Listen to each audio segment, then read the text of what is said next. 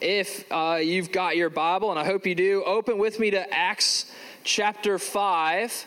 We are in a series looking at what it means to be an Acts 2 kind of church because in the fall, in the spring we built up to Pentecost Sunday and the Holy Spirit comes and then this early church has to walk out. How do we live? How do we follow God? How do we be all that God has called us to be without Jesus being right there physically and so we've been looking at what does it mean to be this kind of church. We've talked about how to be a praying church, a courageous church, a, a together church. And this morning we're looking at what it means to be an honest church. And I know in a room this size, plus however many are online, I know none of you have ever told a lie. I get it. But I have.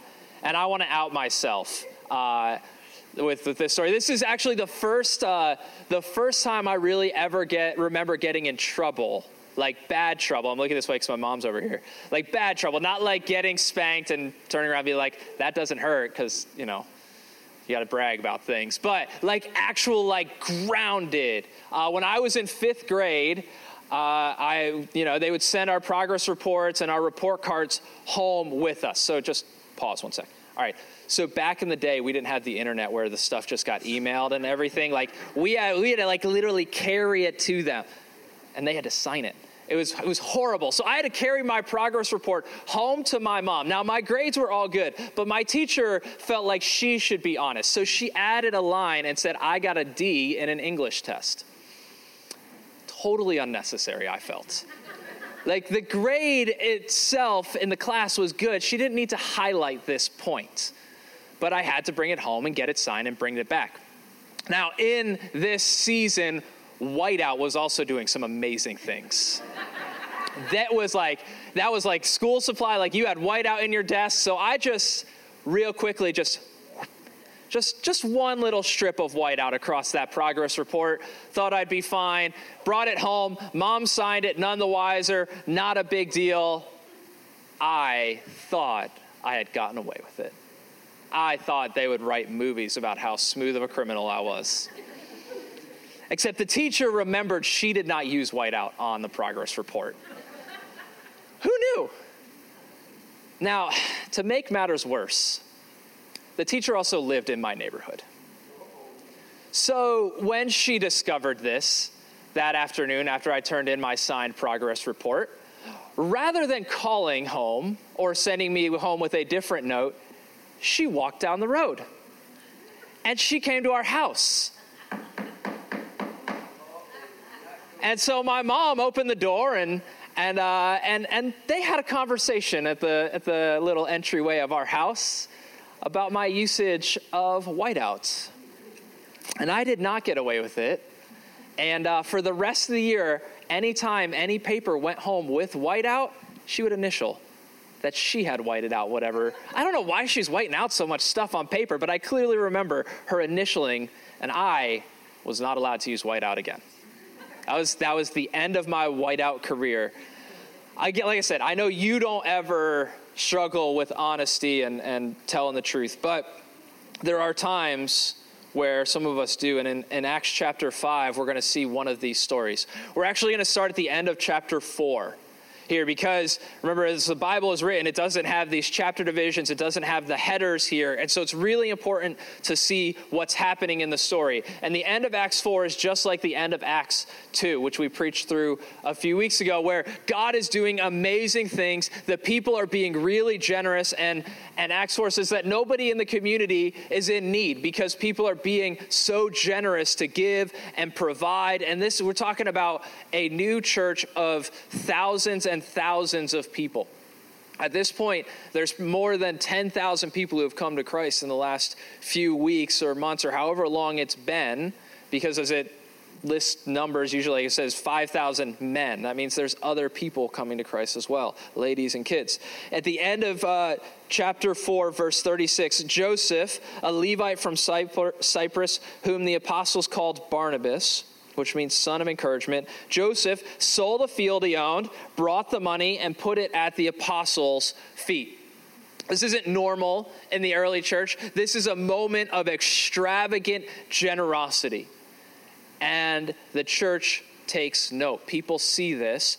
Barnabas goes on throughout the book of Acts to like go on missions. He travels with Paul. He's a well-known person throughout the early church after some of these early moments. Go to chapter 5 people notice. They see what happens. So, a man named Ananias, together with his wife Sapphira, also sold a piece of property. With his wife's full knowledge, he kept back part of the money for himself and brought the rest of it and put it at the apostles' feet. No problem here.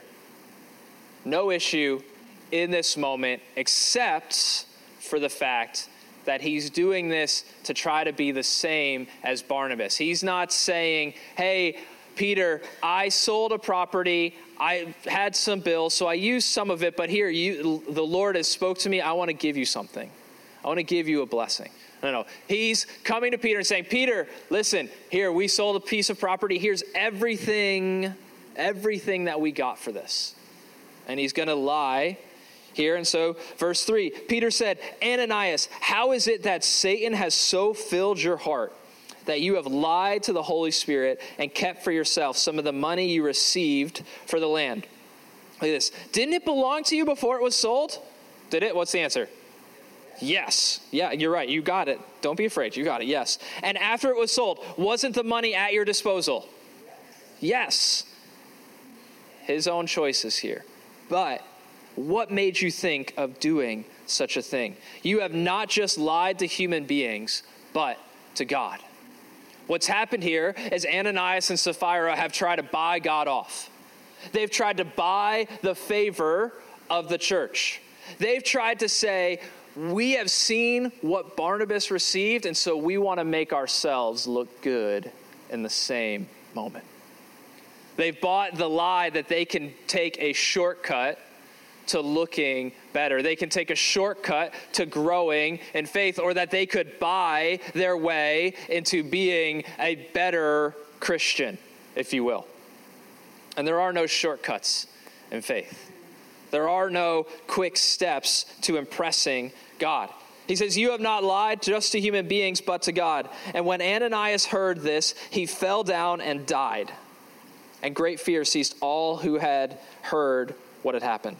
And then some young men came forward, wrapped up his body, and carried him out and buried him. Now, this seems really harsh. This seems like a pretty strong response from God, right? If you're honest, that's a, this is a difficult chapter to deal with. It's a difficult story to deal with because Ananias just, like, God, really? Just this one moment, and it's the cost of his life. And that seems difficult, but the reality is, as much as our culture doesn't want this to be the case, our choices have consequences. Sin has consequences. When I do something wrong, I pay the price. Sometimes the price is no more whiteout for you okay, not a big deal. We don't struggle with this. Sometimes the price is that's going to cost you your life. That's a little bit more difficult to deal with. But sin always has consequences, whether, whether it is immediate or whether you're going to pay the consequences for the next 60 years till you pass away in hospice, sin always has consequences. Now, you could look at these verses and say, it's not fair that God would respond this way. But the reality is that God is the creator, that God is the one who set the world in motion. So he is the one who gets to set the rules on this is how the world will work. When you create, you get to dictate what comes next and how things are going to go. This is a problem if you want to live out like a, a morally relevant lifestyle. This is a problem. Because when you try to take those steps to say, well, we're just going to do whatever everybody says is moral, everybody has a differing opinion.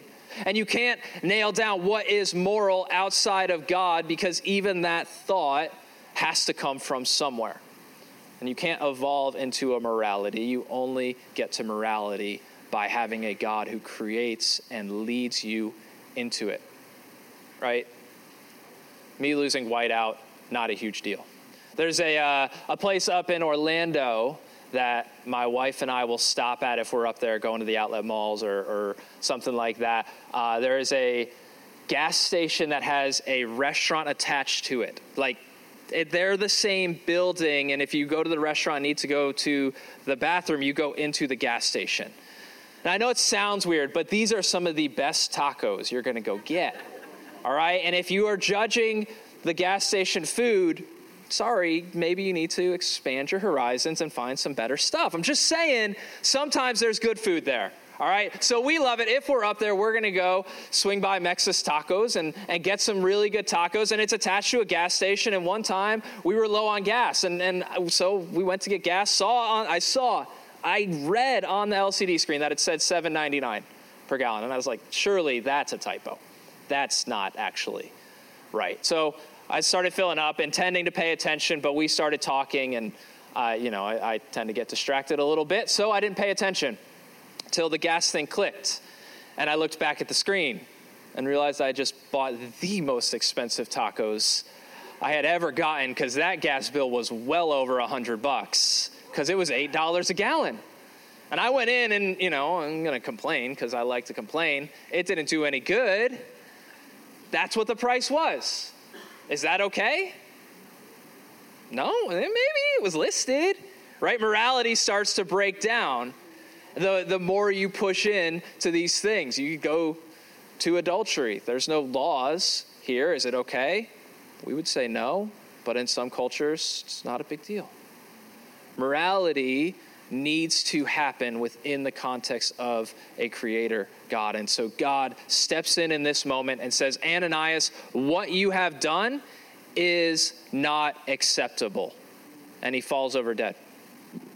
And this is not actually a problem. This is the justice of God because God is holy. God is pure. God has no sin in him. And so, something, a God who has no sin, cannot be connected with or tied to sin and evil. It doesn't work right? Evil would contaminate. So, in this moment, when God steps in and Ananias drops down dead, that is the justice of God at work.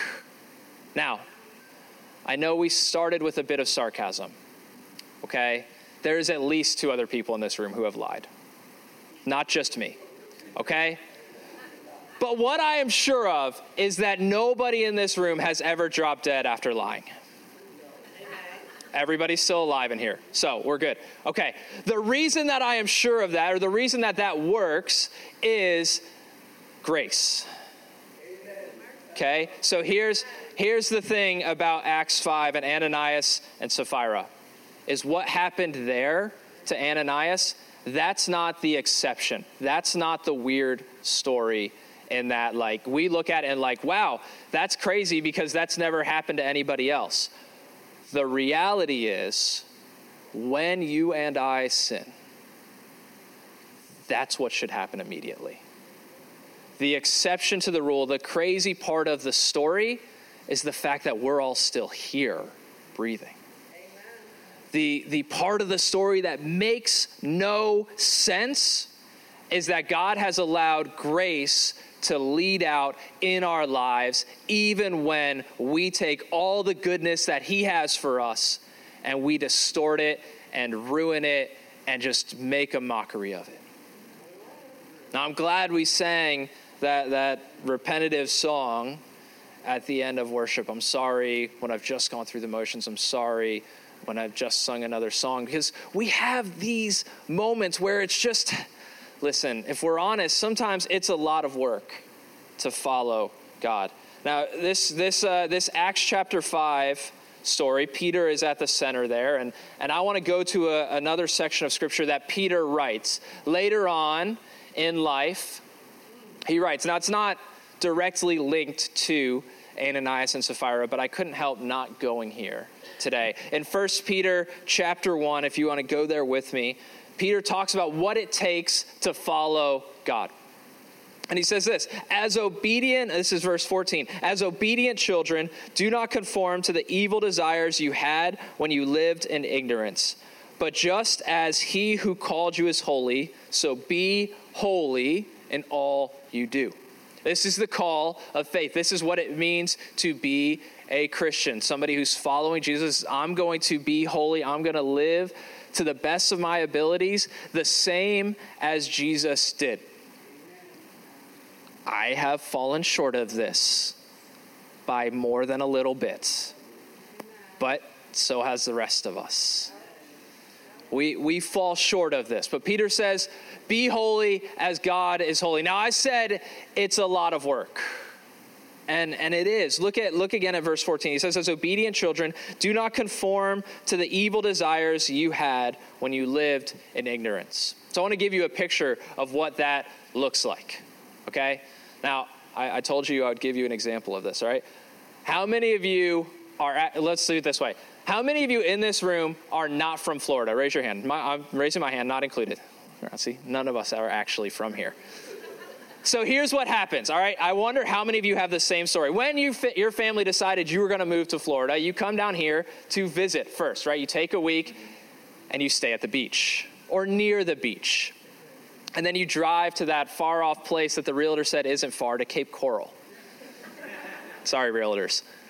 Oh no, it's just just over the bridge. Sure, sure, sure. You drive to Cape Coral, look at, but you stay at the beach. You go to the beach Publix and you stock up for the hotel and you get all the supplies you're going to need. And Publix is brilliant because when you walk in the Publix, really any of them, you go to the Cape Coral Publix right down here. And when you walk in, what do you see, especially during summer? You see an entire display of floats and other things that you're going to need at the beach if you brought your kids or your grandkids and you leave Publix with one of these. You're laughing because you've all done it. We've all done it. You got to get the boogie board because it's going to be amazing. It's going to be so much fun. We're going to go to the beach, and the kids, they're just going to be out and riding the waves, and they're going to have a blast. And then you get out there, and these waves don't actually move this thing at all. It doesn't work. It doesn't, what it, here's what it doesn't do it doesn't bring you from out there in to where the parents are. No, what it does is you kind of flop around on it and roll, and then you look up and you're 30 feet that way and you do it again because you're a kid and you're like, I'm not that far away. And then you look up and you're 100 feet away and you don't know where your parents are. And you've got to get out and figure it out. Walk back and try again because there's a current in the water. And that current always pulls you away from where your parents are. It's just what it does. It's just going to pull you away when you're on the boogie board. And that same current is at work in your life and my life today, even if we're not in the water. Peter said, Do not conform to the evil desires you had when you lived in ignorance. The way that you lived before you knew God, that will always be a pull in our life. That will always be a way that the enemy tries to pull us away from what God is doing and pull us into something else, into something evil, into his schemes and his direction, right? Acts 5, Ananias was tempted and led by Satan to do this thing that he and his wife did to lie to the church. That wasn't their own design, that was the pull of the world around them through Satan. That was what pulled them away from God. They got drug out. And Peter says, don't give in to this side of life. Instead, do all you can to be holy just as God was holy. We're given a picture of what our lives should look like in the life of Jesus and in the calling that God has placed on each of us. Right? Not only does he dictate what is moral and right, but he dictates what we should walk after, who we should be, how we should live. And Peter says, Be holy just as God is holy. But then he carries on. And I'm going to jump down a few verses. And verse 19, He says, but with the, uh, let, me, let me start in 18. For you know that it is not with perishable things such as silver or gold that you were redeemed from the empty way of life handed down to you from your ancestors. That's this. That just kind of drifting along in life, just kind of slowly going with what everything else is doing, that's never going to lead you closer to God right? You don't you don't accidentally become more spiritual in life. Much in the same way that if you just kind of eat whatever's around you you don't accidentally become healthier. It takes effort to get healthy. It's called a diet. Nobody ever wants to do them they're no fun okay? We all know that. But if you want to be healthy you've got to put in some work it's going to take some effort. And if I want to grow in my relationship with God, if I want to be holy as God is holy, then it's going to take some effort. It's going to take some work. Eugene Peterson called it a long obedience in the same direction. That following God requires a long obedience, a consistency that I'm going to step into all that He has every choice I make, every decision that I make. And Peter says, You know that it's not with perishable things such as silver or gold that you are redeemed. I'm not saying he's thinking about Ananias and Sapphira. I'm just saying it might line up a little bit. Right? What Ananias and Sapphira tried to do in trying to buy this redemption, trying to buy the favor of the church, was never going to work because it, they could have never given enough. What they needed was verse 19 but with the precious blood of Christ, a lamb without blemish or defect. He was chosen before the creation of the world, but was revealed in the last times for your sake. Through him, you believe in God, who raised him from the dead and glorified him. And so your faith and hope are in God. You know what those words mean? They mean grace that as Peter calls us to be holy as God is holy, he also recognizes and realizes that's impossible. We'll never make it, we'll never do it. The current around us is just too difficult, and it takes effort. And if you've been around humans for long, you know we're lazy. Sometimes we just don't want to put in the effort. So we need grace. Sometimes it's difficult to take the steps to follow after God. And so we need His grace in those moments. And what I love is that His grace encourages us to carry on. Everybody loves a good movie reference from 25 years ago. Some of you may remember or may still have on DVD somewhere in a box in your attic a copy of As Good as It Gets. And, and in that movie, uh, towards the end, Jack Nicholson's on this date with Helen Hunt, and his eyebrows are going all kind of crazy as he's trying to tell her how much he cares about her. And the line out of the movie that has always resonated with the culture was he looks at her and he fumbles through trying to explain how he cares, and he screws it up, and then he, just, ah, You make me want to be a better man, is what he tells her. And it, it was a whole thing back in the late 90s when this was actually relevant. But I don't I couldn't find a better example, so we roll with it. He says, "You make me want to be a better man." This is what grace does in our lives. Right? We're called to be holy as God is holy. We fail. And God, rather than responding with wrath and punishment, like what happened in Acts 5, like which is what we deserve and have earned on our own merits, rather than responding that way. He provides his son.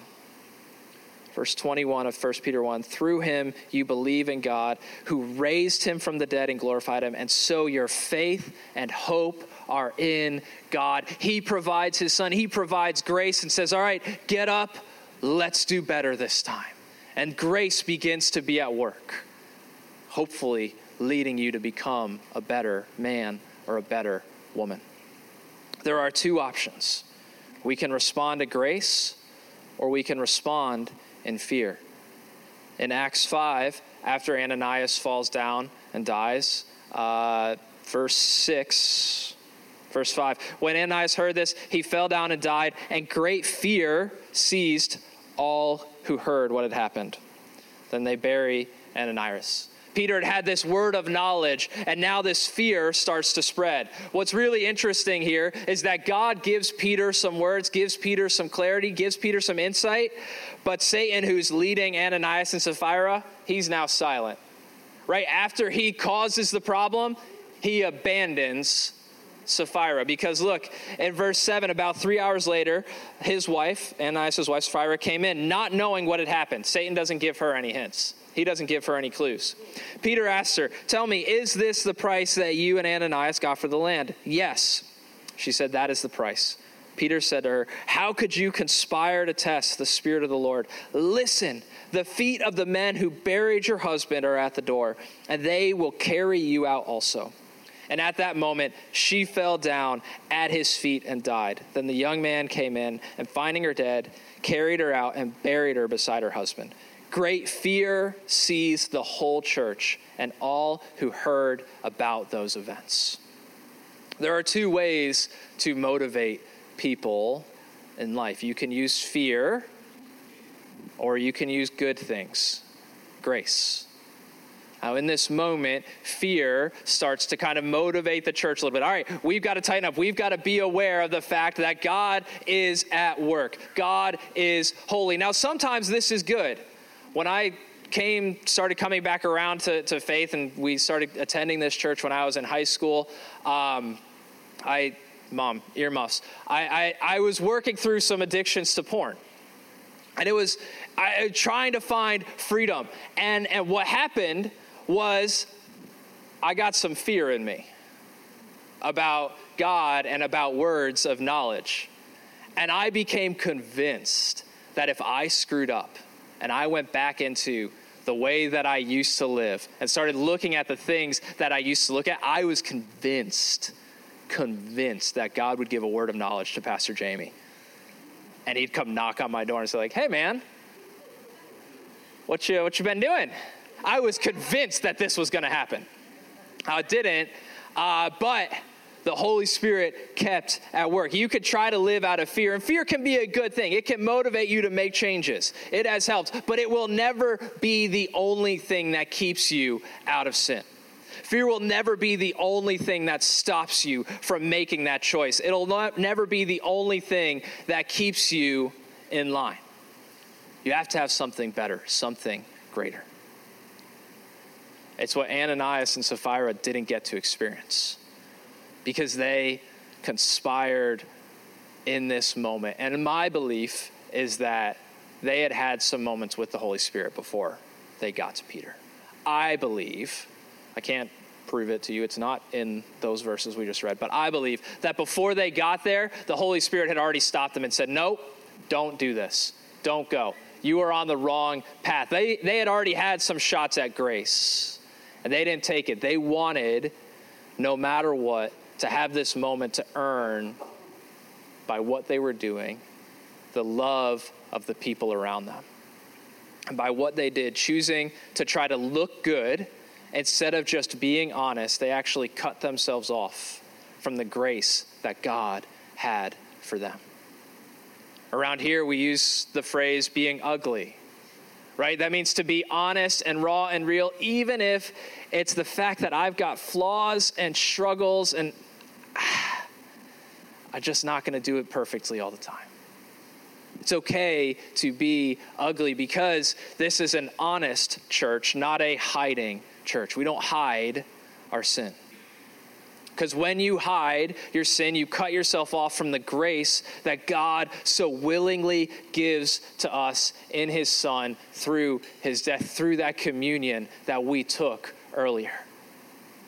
There is nothing better for us to get to receive than His grace. And you could never, as Peter said, you could never give enough gold or silver or have enough wisdom or look good enough or be witty enough to earn the love and affection of God. You might be able to buy that from other people, but you will never trick God into loving you any than he will willingly love you on his own. Even right now, wherever your life is at, whatever sins, whatever hidden things, whatever issues of the past have con- continued to kind of drag you away, if you will, have pulled, continue to pull you away from God. He still looks at you with grace to say, let's start over. Let's take some new steps. Hear those words from 1 Peter 1. As obedient children, don't go back into your old ways of life. Instead, step into the grace that God has for you to be holy as He is holy.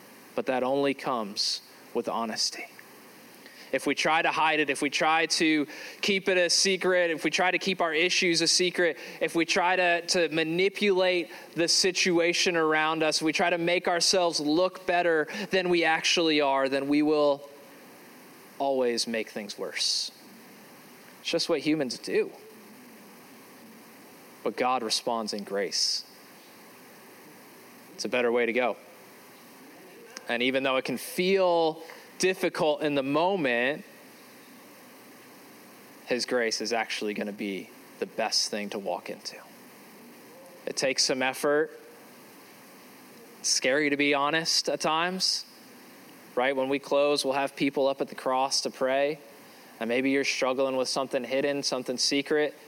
It will be hard to stand up and walk up there and ask for prayer. But it will be the most freeing walk you ever take because you'll find grace with our prayer team will hug you and love on you and pray for God to break off addictions and strongholds. And you'll see God begin to be at work in your life in a way that you never could have imagined. Secret sins can make you so sick and so delusional that you can't see a way forward. It's where Ananias and Sapphira were. This is the only way that we can get the attention that we want and they stepped out into sin when God had much more for them. Don't follow their same path. Instead, find His grace even this morning.